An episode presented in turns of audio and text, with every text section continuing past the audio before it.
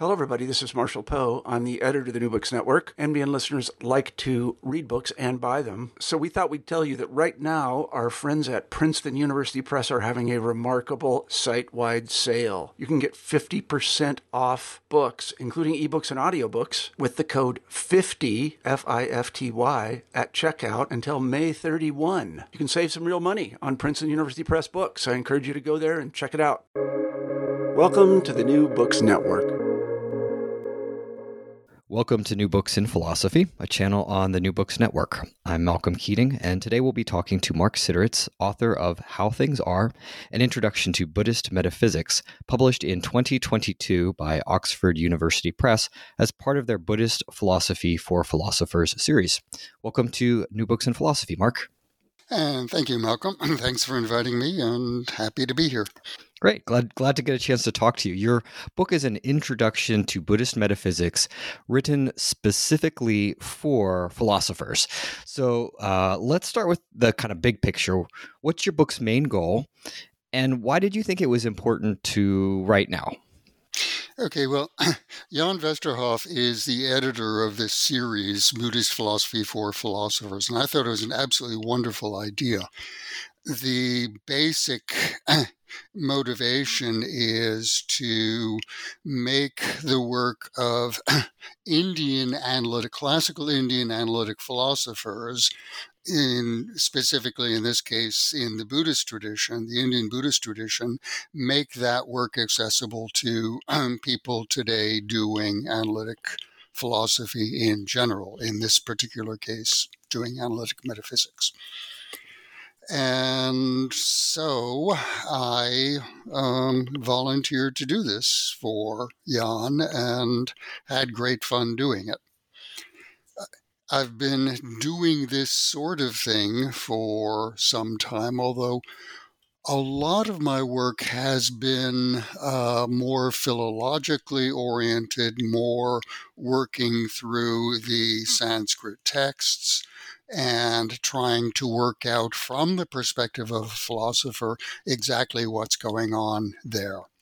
But at the same time, being someone who has at least one foot in the camp of contemporary philosophy, I wanted to be able to share what I was discovering in this tradition with my colleagues.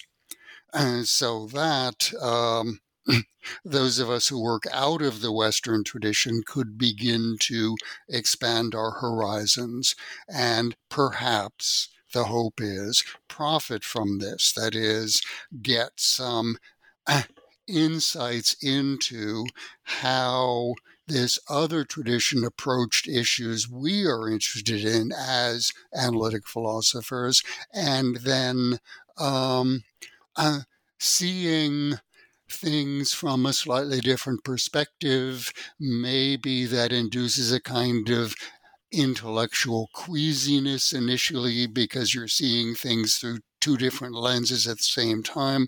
But that can also lead to um, possibly breakthrough insights into maybe we should approach this question in this slightly different way. So that that's the underlying motivation behind this particular work. Yeah, you had a, a nice metaphor about sort of stereoscopic vision there. It sounds like you're alluding to. Yeah, yeah, the stereoscope. I, I had one of these as a kid. Um, it's okay. It's it's like a pair of binoculars. You look through the two eyepieces, and in fact, what you're looking at is um, two different slides of the same thing uh, photographed from slightly different angles. And it can induce a certain kind of queasiness because you're, it looks distorted and that's weird. But eventually, it your visual system kicks in properly and you see it in 3D and it's really cool. Yeah, yeah. I think I think it's a great metaphor for for the kind of cross cultural stuff that's going on here in the book. I, I liked that a lot. Uh, so let's back up for a moment and talk about you and how you became interested in Buddhist philosophy in general and Buddhist metaphysics more specifically. How did you get into that? okay, back in high school, this was back in the 1960s. Um, I was inter- I got interested in Zen Buddhism, and you know that that was part of the, the zeitgeist. And then I went off to college and wanted to study philosophy simply because I was interested in strange stuff. And one of the things that my intro teacher had us read was Wittgenstein's Blue Book. And it occurred to me then that perhaps this was a better way of getting at this non self stuff that these Zen Buddhists made such a big deal of. Because, of course, what I'd been reading was just popularizations of Zen Buddhism. Zen Buddhism doesn't have a whole lot of philosophical argumentation going on in it anyway, it's supposed to be all about practice. Um, but I knew that Buddhism had something to do with non self, that that was central to the tradition. And what I was seeing in Wittgenstein's proto behaviorist early transition from Tractatus to the investigations was, in fact, um, as something that resonated with me as someone who uh, took this idea of non self seriously. Perhaps there's something here. And I consequently got interested in, um, in pursuing contemporary analytic philosophy. And then I wound up doing a major at University of Hawaii. Uh, which at the time was the only philosophy department that um, had offerings in both Western and Asian philosophy and never looked back. so that's that's how it all got started. That's great. So let's let's dive into the book then. Your your book is organized essentially topically um, after an initial introductory chapter, and I thought what we could do is talk through some of the main topics. Uh, we may not get to all of the chapters. There's a lot in the book. There's a lot, right? Um, so let's start with the introduction. What do you think is important for analytically trained philosophers to understand before they dive into reading your book? What do they need to know or, or appreciate at the outset? Okay, one important thing is that this Buddhist philosophy is part and parcel of a soterial tradition, a an institution that is built around this idea of helping individuals attain a better mode of existence, a better mode of life. Um, it is quote unquote spiritual. And uh, for many people, that is, many philosophers in particular, that's been an impediment to appreciating what's going on in the Buddhist philosophical tradition or other classical Indian traditions as well, since they share this common uh, soteriological element. Um, I want, I argue in the introduction that's something we need to get over that in fact the um, analysis that Indian, Indian Buddhist philosophers developed and deployed, although their its deployment was in aid of this soterial uh, thrust, is nonetheless intrinsically interesting and important for those of us who care about um, the the use uh, uses of philosophical rationality. so that's, I guess, the most important thing. There are people who try to um, guilt trip those of us doing Western philosophy. Well, doing philosophy in the Western style, guilt trip them into expanding their horizons what I want to suggest is that um, it's not just a matter of, oh, you uh, filthy neo colonialist, neo imperialist, um, that in fact we're missing something interesting and important. And letting this, the fact that Buddhism is a spiritual tradition, get in the way of appreciating that is just plain silly. Mm-hmm. Okay. Well, let, us dive in then and see how this plays out in the book because you're you're drawing these connections, and I think it comes out in the in the per- particularities of the argumentation, uh, what the the Im- implications are for analytic philosophers and and others. So let's start with the first chapter of your book. Not surprisingly, starts with the idea of non-self, right? Uh, but then we also have non-self too. So why do we need two chapters on non-self? Isn't this a pretty simple idea? There is no self we're done, right? Why do you need two chapters in the book on this?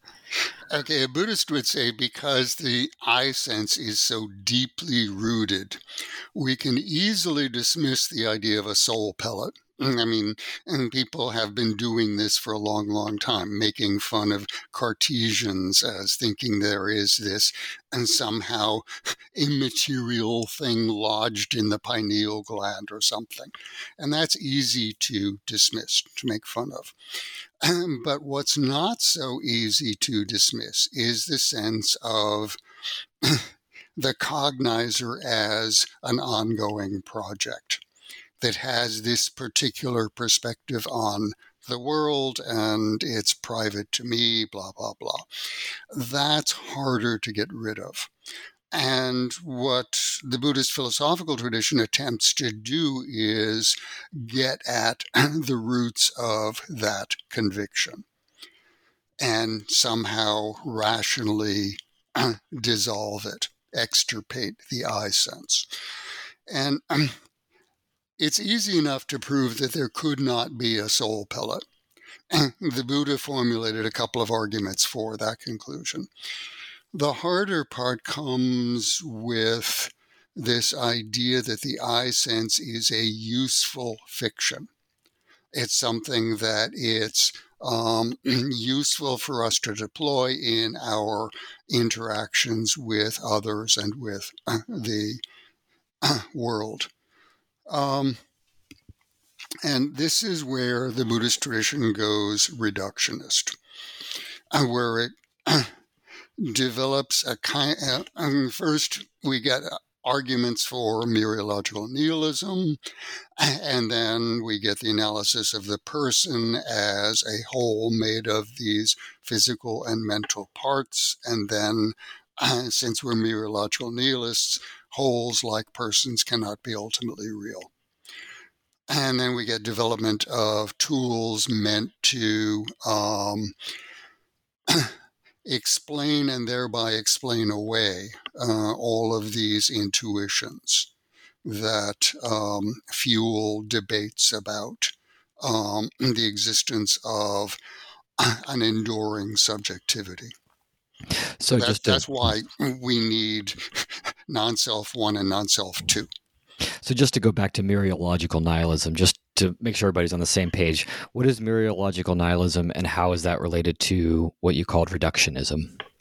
Okay, and the mereological nihilist claims that no composite ent- entities are real. And standard argument in the Buddhist tradition for that claim is there's no way of explaining the relation between whole and parts if both are real. We need the parts in our ontology to explain the facts, and so the whole must be a fiction. It is nonetheless a useful fiction we need to be able to talk about these big things in our lives in order to get on with our lives. Uh, so the Buddhist goes reductionist. They say, well, these things are part of our common sense ontology, but they are reducible to these smaller things, these impartite entities. Gotcha. So just like a, a, a team is really just the players, so too a, a person is really just all of the composite parts, the teeth, the nails, the atoms, etc. Okay, so um, so that's where we have non-self one and non-self two. Now, is this way of thinking of non-self the same for all Buddhists, or are there differences in how they deny the existence of a self? Okay, all Buddhists accept that analysis. Um, where they go from there, though, um, varies from one school to another. And now, by the way, we're talking about um, schools because you don't actually get Buddhists engaging in uh, the use of arguments and objections, reply, analysis, all the, the standard tools until some time after the death of the Buddha.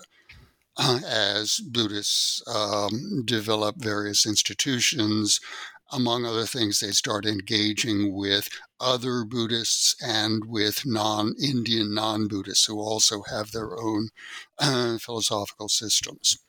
And in that process, you get a number of schools developing that have uh, different ontologies. What I was just describing was um, the beginnings of the different schools that are lumped together under the term Abhidharma. The Theravada tradition, which most people know of as the Buddhism practiced in Southeast Asia and Sri Lanka. That's one particular Abhidharma school. There were many other Abhidharma schools. They engage in this straightforward reductionist project and reduce persons to these things called dharmas, which turn out, interestingly, to be tropes what we get there is an ontology that's a straightforward, pure trope theory. They're bundle theorists. It's the bundling that gives us what we think of as substances, but substances are, in fact, also useful fictions. And what is a, a excuse me? What is a trope then? For just a to unpack this, is the occurrence of a property particular. at particular place, particular time, th- there is this occurrence of hardness or red or sweetness or whatever. Gotcha. So there's no universal of hardness that is present in all of the the particular instances. Right, because these are also hardcore nominalists. They're mereological nihilists, but they're also um, um, momentarists. Nothing exists longer than a moment. The Buddha proclaimed that everything is impermanent. That was one of the the key claims he made, and the Buddhist tradition accepts that. But they go a step further and say not only is everything impermanent, everything is actually, strictly speaking, momentary. Just lasts an instant, then it goes out of existence. So, of course, there can't be universals. Right. So we, will uh, let's shelve that for just a second. We've got we've got causation, we've got time, we've got nominals, we've got a lot of lot of things going on, and, and we won't get to all of it, I'm sure. But um, back to the idea of these different schools of thought. Uh, one of the ones that you mentioned early on in connection with non-self is the Pudgalavadins or the personalists, uh, and and it seems like one natural move would be to say, well, there's no selves, but we've got persons in some sense. Um, can you tell us about the these personalists? Um, is this something Buddhists can do? Could we have persons and not selves? Uh, and in what sense? There are, in fact, lots of, today, there are lots of neo personalists, people who like Buddhism for one reason or another, but are unwilling to go down that uh, straightforward reductionist road. And so they wind up thinking, well, these personalists, these Pudgalavadins, they were called, they must have had something right. But in fact, I think there's a very simple and straightforward argument against that, which is how what exactly is the relation between this whole the person that these people claim exists and the parts the dharmas that make it up the physical and mental elements that out of which persons are supposedly composed? And what the personalists say in response to that question is oh well in fact they're not, the person is not identical with the elements, but it's not distinct either. In fact, there's nothing you can say about the relation between whole and parts in this particular case. Now, they will agree that other composite objects are just fictions, but when it comes to the person, that's special. And the response to that claim on the part of virtually, I mean, okay, the, the personalists were, were kind of heterodox. And they, in, fact, go out of existence um, relatively early in the, the development of Indian Buddhist philosophy. Um, and the reason I think they basically go away is there's a killer argument against that. And it's the argument that analytic philosophers think of as the Evans argument the argument against um, um, indeterminate identity. And people try to solve Sorites' difficulties by saying that there's this indeterminate identity relation that's going to fix all the troubles that the logical problems that arise.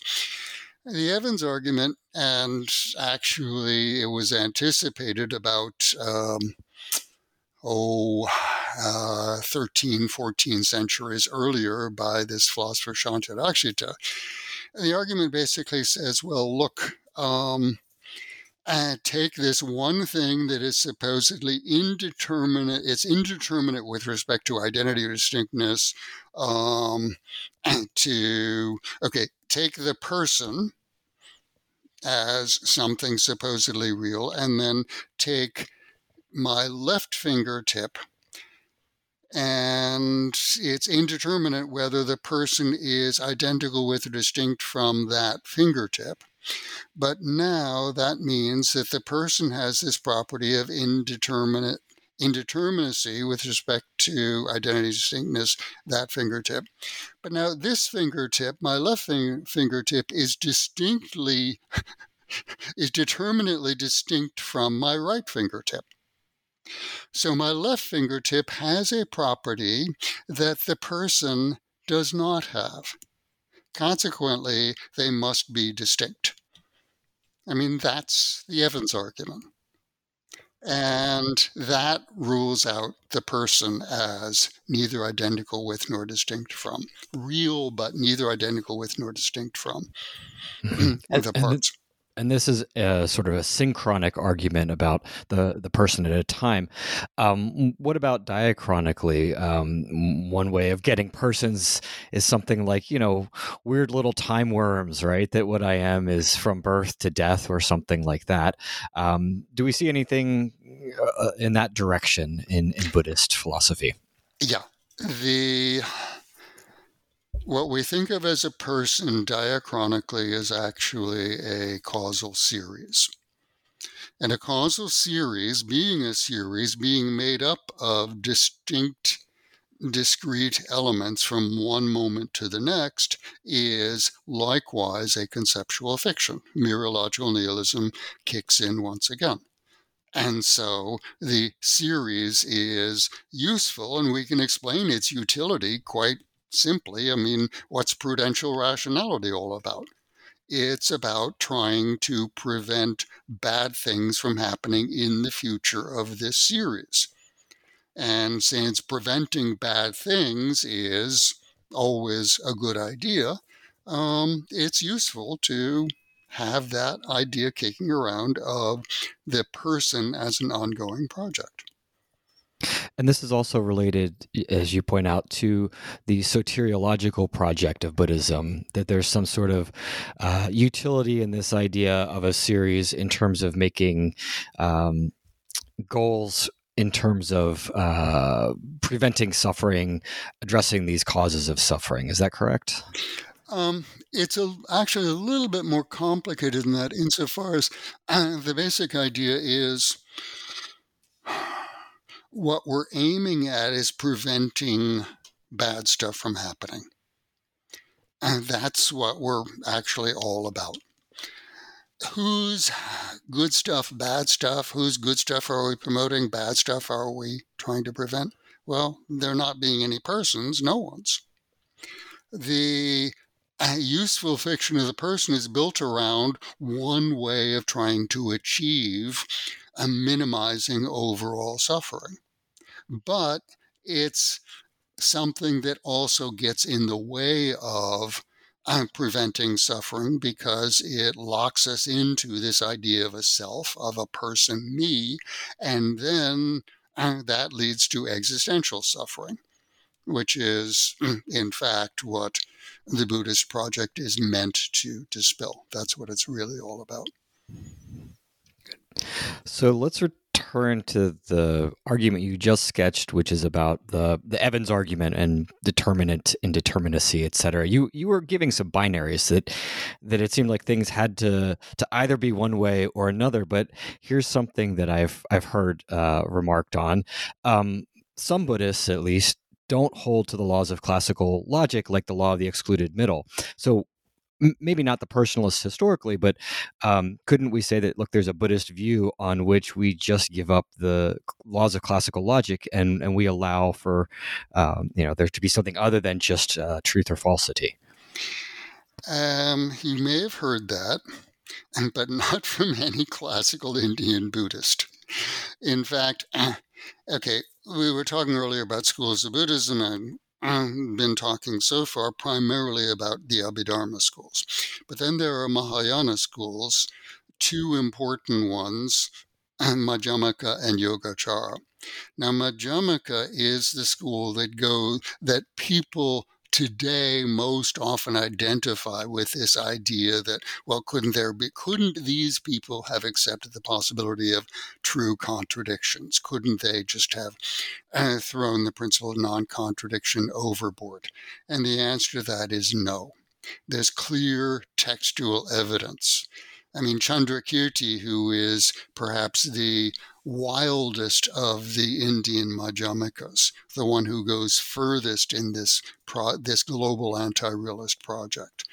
He says quite explicitly we do not talk to people who utter contradictions, they are crazy. So, no, they nowadays we would characterize the Indian Buddhist tradition uniformly as logically conservative. They don't expect they don't accept any of the uh, the so-called deviant logics. And, and this is important in your characterization of their arguments because many of the arguments, these reductios and, and other strategies, require there to be a contradiction that gets rejected, as as I understand it. Um, so how do how do we get this idea then that they are holding to something like non-classical logic? Where does this come from, and how, and, and how would you explain it to people that that, that they're doing something else?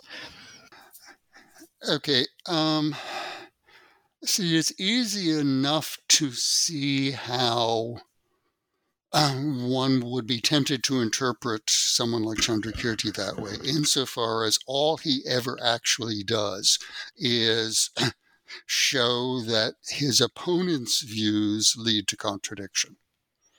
And then the question naturally arises okay, this view, that view, this other view, they're all false. What are we supposed to believe?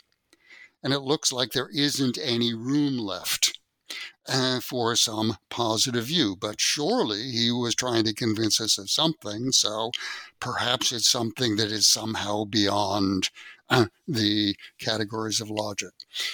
But the way I see Madhyamikas in general, I think what they're actually trying to do is induce a kind of um, metaphysical quietism they're trying to get us to stop doing metaphysics.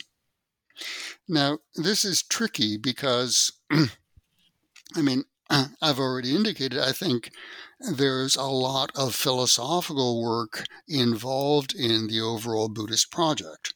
That Buddhist practice does centrally involve working through these arguments, engaging in rational analysis, and so, what's the point then if the ultimate goal is metaphysical quietism, just simply stopping doing metaphysics? Well, I think the answer to this might be that the Buddhist project of overcoming suffering, overcoming existential suffering, the suffering that's so thoroughly, deeply implicated in this notion of there being a me, this project, my life, um,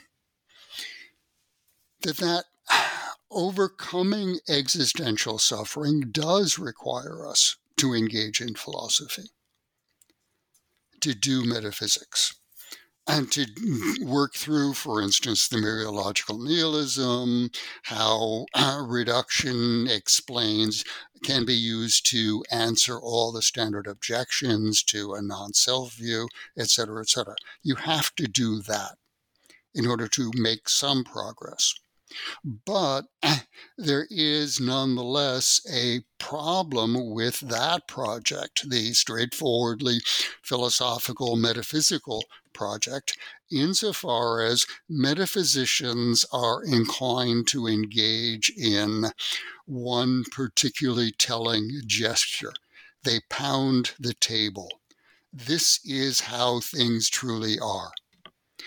And that gesture is revealing insofar as what it suggests is I'm right and you're wrong.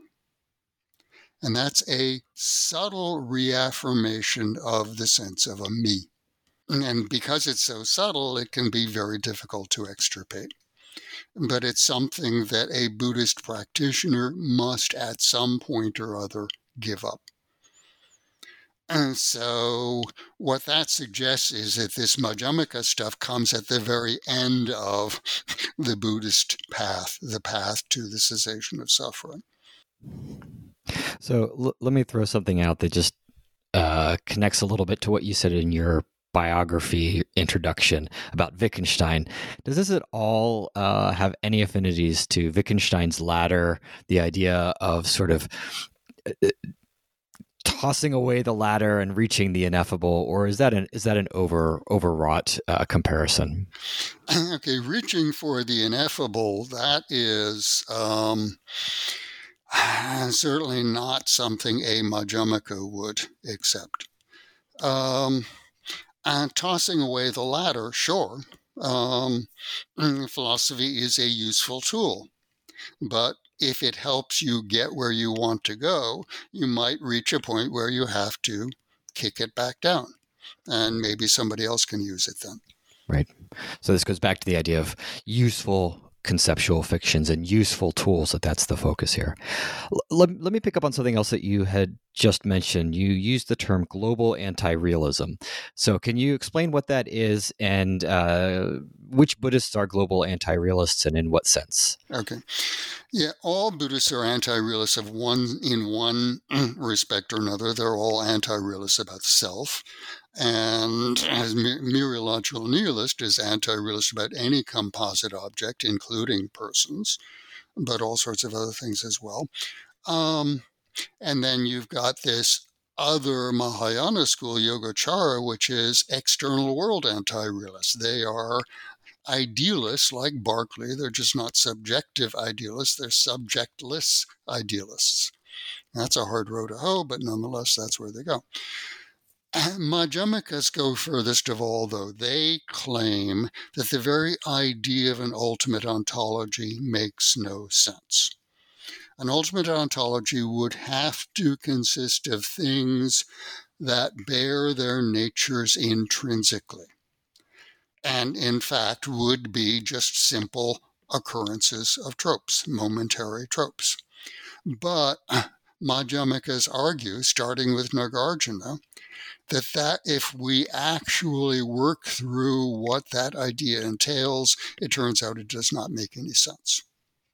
And that is, in fact, part of their project of um, getting us to uh, a metaphysic, quieting the metaphysical urgings that um, will be inculcated through doing the practice of philosophy, important to a Buddhist path, but has to be um, put aside at a certain point.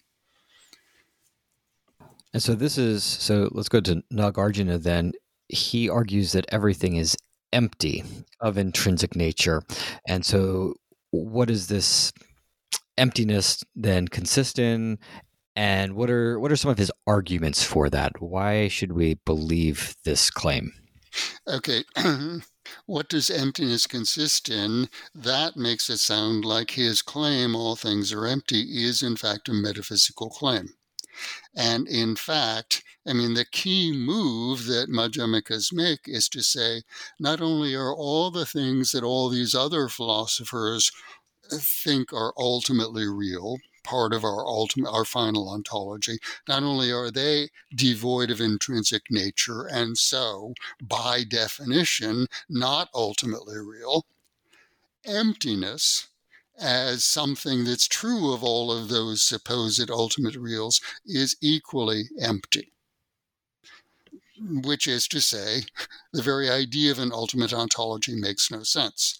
And so don't ask, does uh, do you do you Madhyamikas mean that this is the final nature of how things truly are? Everything is empty? Well, no. Um, okay, so what? Back back to your question though. I haven't I haven't answered. I haven't actually asked, answered your question. So, how, what's an argument then for oh, oh, yeah. some of okay. the claims? Yeah. Okay. Um, the Buddhist reductionist project turns centrally on causation. There have to be causal relations between among these ultimate reals. And one move that Nagarjuna makes early on in his central work, Mula Madhyamaka Karika, is to argue that the causal relation makes no sense, understood as a relation among things with intrinsic nature, things that are ultimately real. Um, one way of understanding a central argument is uh, cause and effect are conceptually interdependent. Something can't be a cause unless it is thought of as uh, what produces this effect. Likewise, something can't be an effect unless it's uh, thought of as um, originating from this particular set of causes and conditions. And those properties cannot be intrinsic to those entities. Those are relational properties. Those are extrinsic. And so this could, could not it could not be ultimately true that this thing causes that thing. Um, Nagarjuna also uses the argument of the three times. Uh, when the cause exists, the effect does not yet exist. So, how can it be said to be a cause? When the effect exists, the cause no longer exists. So, how can this be called an effect? And the temptation is to suppose that there is a time when the effect is coming into existence, at which time the cause does exist, but uh, guess what? There is no such third time either the cause does exist or it does not, either the effect does exist or it does not. And this is the advantage of being a mereological nihilist. If you if the your only entities are simples, then this idea of a process of coming into existence simply makes no sense. You mentioned or you talked about this argument um, as the argument of the three times. This is a an argument that is under discussion sort of beyond just Buddhism, right? In the sense that this is, uh, there's other thinkers other than Buddhists that are discussing causation and what exists over time. So, one of the things you do in your book, too, is you talk about some of these non Buddhist opponents like Nyaya or Samkhya. Um, maybe just for the sake of completeness a little bit here, could you sketch out for our listeners what some of the non Buddhists were saying at the time about causation? I think it might give them a little bit more of a picture of the uh, opposing views. Yeah. Okay. The. Um the classical Indian discussion of causation is built around this dichotomy either you believe that the effect already exists in its cause, that the appearance of the effect is just a transformation of the cause, or you think cause and effect are distinct existence. And when the, the uh, cause exists, the effect does not yet exist. Um, the problem with the first one, according to all Buddhists, is well, in that case, why do you need to do anything if the, the effect already exists? If, for instance, there's already heat in that, uh, that log, why do you need to split the log and then ignite it in order to get warmth, to get fire? The second view, the view that uh, cause and effect are distinct, and uh, first the cause and then the effect, um, that's the standard Buddhist view, and that's the one that Nagarjuna sets out to refute in, in the very beginning of his uh, central work, Mula Madhyamaka Karika. Good. So, and the the first view that you were mentioning there was a view from uh, Samkhya philosophers that you talk talk about, and Nyaya philosophers are going to reject that view, uh, but at the same time, they uh, they have some other commitments that Buddhists are are, are going to find contentious. Yeah. Yeah. Um, Nyaya has a set of categories. It's actually a much better system of categories than what Aristotle came up with. I mean, we all know Aristotle's list of categories is weird. I mean, posture, get off it. Makes no sense. Um, Nyaya, well, actually, Vaisheshika is where the system of categories, but Nyaya Vaisheshika are really just one system under two names. Um, their system of categories includes substances and also um, uh, qualities as tropes, actions, which actually turn out to be tropes as well, um, and then a bunch of others that do important work in making sense of the ways in which we ordinarily speak. You could think of the Nyayikas as the um, descriptive metaphysicians of classical Indian philosophy, whereas the Buddhists are the um, um, what was Strawson's term? Um, the revisionary metaphysicians.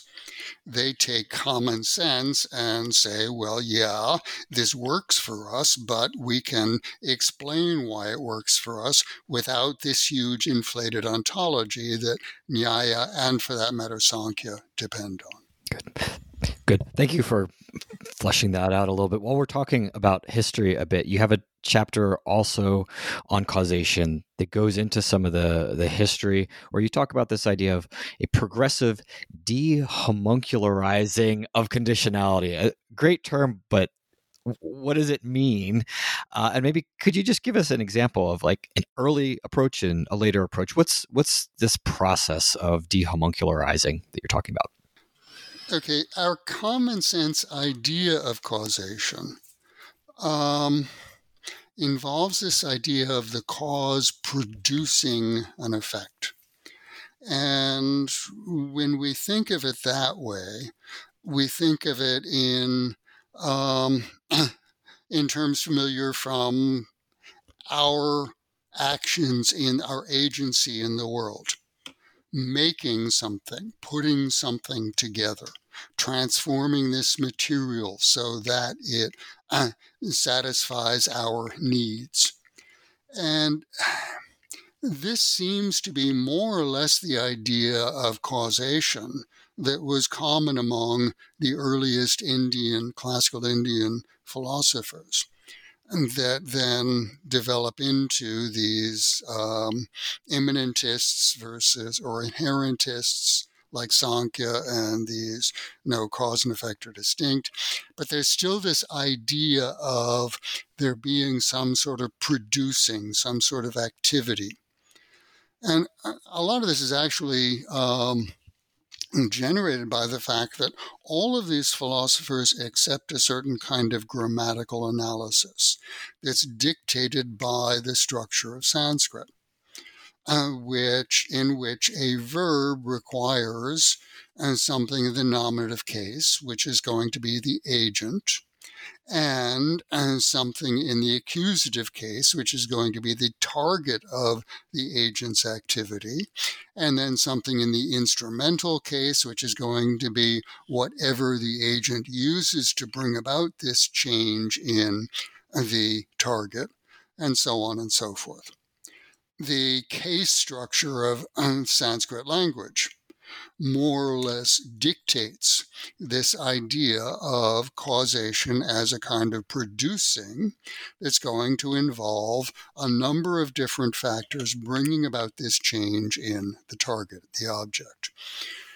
And uh, that's obviously built around a syntax that was, in fact, initially developed as a way to enable human agents to talk about their actions.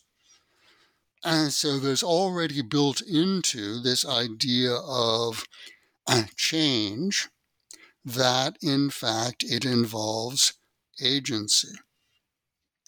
And what I think you can trace in the development of views about causation from early Abhidharma through Dharmakirti, who finally comes up with an analysis of causation that seems to work fairly well, uh, what you see is a process of trying to take out elements of persons as agents, causation as involving something that's performing this activity. And what you wind up with is pretty much the view of the Humean mosaic. You've got distribution uh, of trope occurrences across the Humean mosaic of uh, space time points. And then you've got relations of invariable succession. And that's all there is to causation. whenever this sort of thing occurs, that sort of thing occurs. No counterfactuals here. And so, no room for this idea of necessary connection to get uh, smuggled into our conception of causation. I think is actually quite quite cool. You just started talking a bit about philosophy of language, and it sort of seems like any topic in Sanskrit language philosophy, you scratch the surface and you get philosophy of language in there, in there somewhere, right? Um, and so, one place that this happens in your book is in your discussion of nominalism, uh, the idea that there's no real universals. Uh, we talked a little bit about why Buddhists reject universals earlier. Um, so, maybe you can explain why this is important for thinking about language and big picture, I guess, if we don't have universals, how do we explain our ability to talk about general features of the world? What, how do they do this? okay. The if you want the, the historical trajectory here, it's they the Buddhist philosophers realize early on they can't be realists about universals. They have to be nominalists. But what you get initially is a kind of ostrich nominalism. They think that they can, in fact, talk about, um, they can use resemblances to explain how we get these basic concepts like our color concepts. And it's not until later on that they realize you can't do that because what is it that generates our similarity space? Well, it's got to be conceptualization of some sort if there are no universals. Russell is sometimes credited with having uh, seen that and called out this attempt at being a resemblance nominalist, this conceptualism stuff. But in fact, it was a Sankhya philosopher who first saw that who saw that resemblances are always resemblances with respect to a particular kind. So the kinds are kind of sort of smuggled in through a back door if you try to go that route. So the the upshot, and you don't get this until fairly late in well later in the tradition with uh, a certain development in the Yogacara school with Dignaga and Dharmakirti you get this thing called apoha, which is their attempt to be radical nominalists. The meaning of the word cow is not non cow. Now, that sounds like it shouldn't get you around commitment to universals. But somehow or other, they think it can. And I've thought about this for many years. I've played around with it in many different ways. The best way I can make sense of it is in terms of this idea of there being two distinct kinds of negation involved in that not non cow. One of which is involves commitment, the other is commitmentless. And when you put those two kinds of negation together, it turns out you can go from a particular to a class.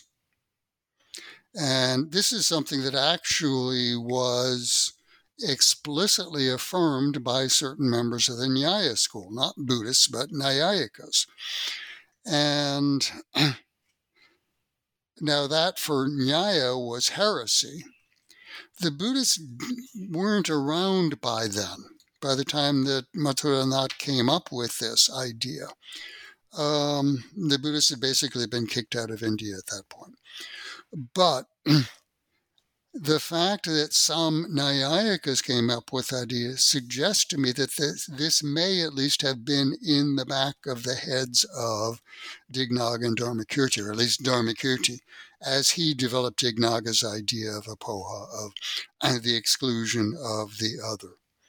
Now, there's another move that Dharmakirti does make explicitly, which is to explain our sense of resemblance in terms of efficaciousness.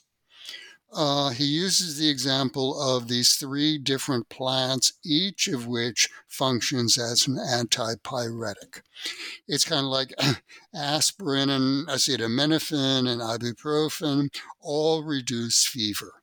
Okay, so because they all work to prevent fever, we think of them as forming a class.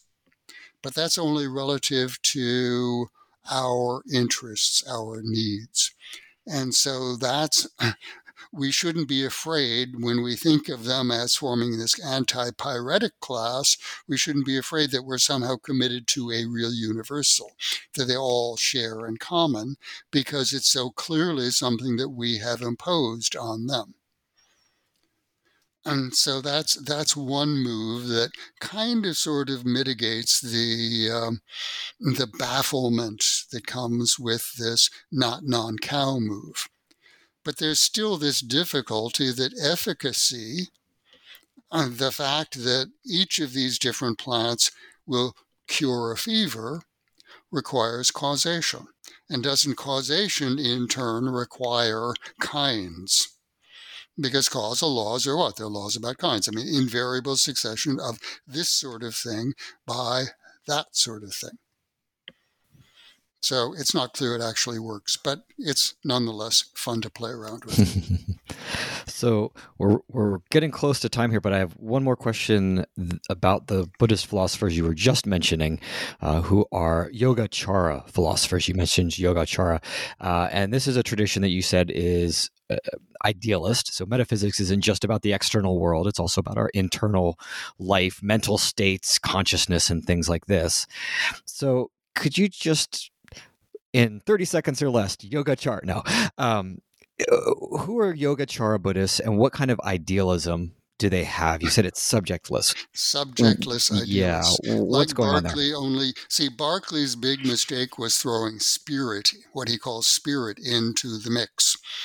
That, at least from the the Yogacara perspective, he Berkeley agrees. He has no idea what spirit is, but nonetheless, he thinks we have to suppose it exists.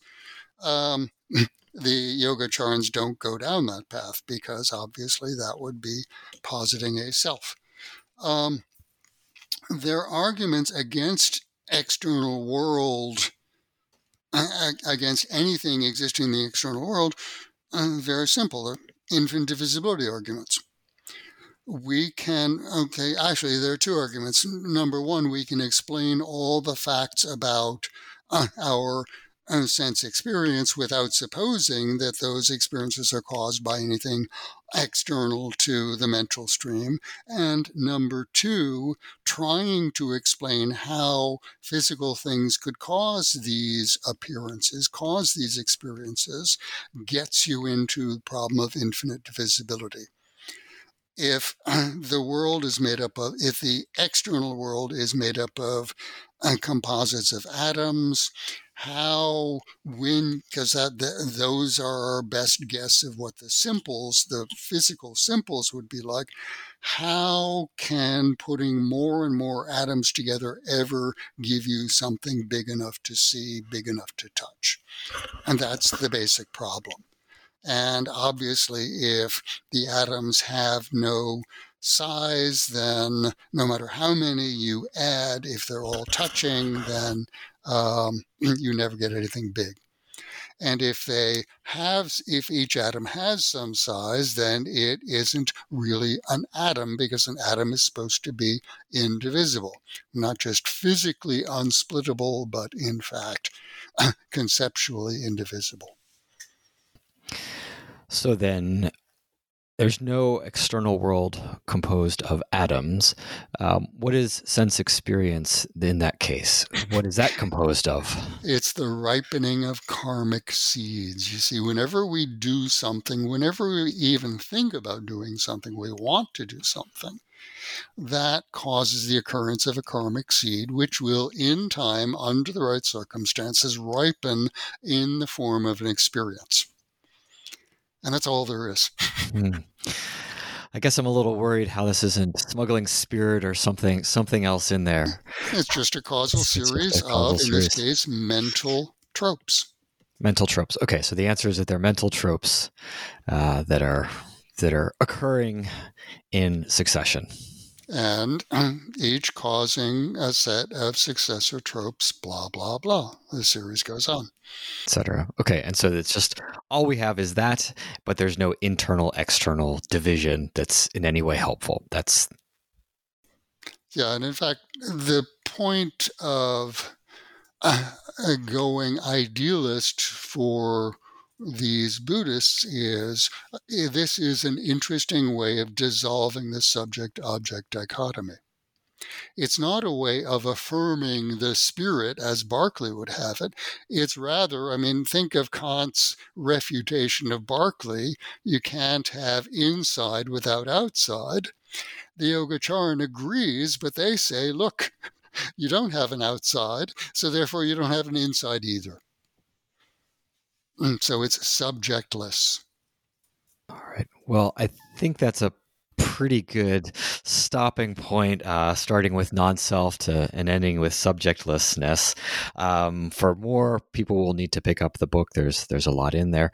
Uh, what are you working on right now? Now that this book has been been published. Okay, I'm doing something right now that's going to send a lot of people today who identify as Buddhists, a lot of Western Buddhists around the bend, because what I'm trying to work out is whether there could be a Buddhist physicalism. Um, none of the classical Indian Buddhists were physicalists.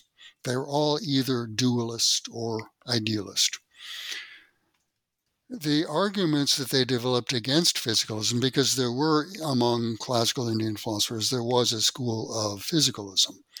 Um, the arguments they worked out against physicalism are actually pretty bad. They don't work the basic fear seems to have been, and this this seems to have been uh, the principal motivation behind their rejection of physicalism. If you're a physicalist, then you probably think karma and rebirth is a bunch of hooey, makes absolutely no sense. And then doesn't that devolve into um, and just uh, enjoy this life and the pleasures thereof. Um, you wind up ignoring morality and doing all sorts of evil, nasty things. Now, that too, I think, is a pretty bad reason to reject physicalism. But in any event, we today have lots and lots of evidence that looks like it supports physicalism. So, uh, can a Buddhist live with that? And what I'm trying to do is work out what that might look like, bringing in some stuff from um, cognitive psychology, from neuroscience, and so on and so forth. Great. So, having a lot of fun. It sounds like it. Well, we'll look forward to seeing the book when it comes out, maybe chatting with you about it again. And uh, thanks for your time, Mark. I really appreciate it. Oh, thank you. It was fun.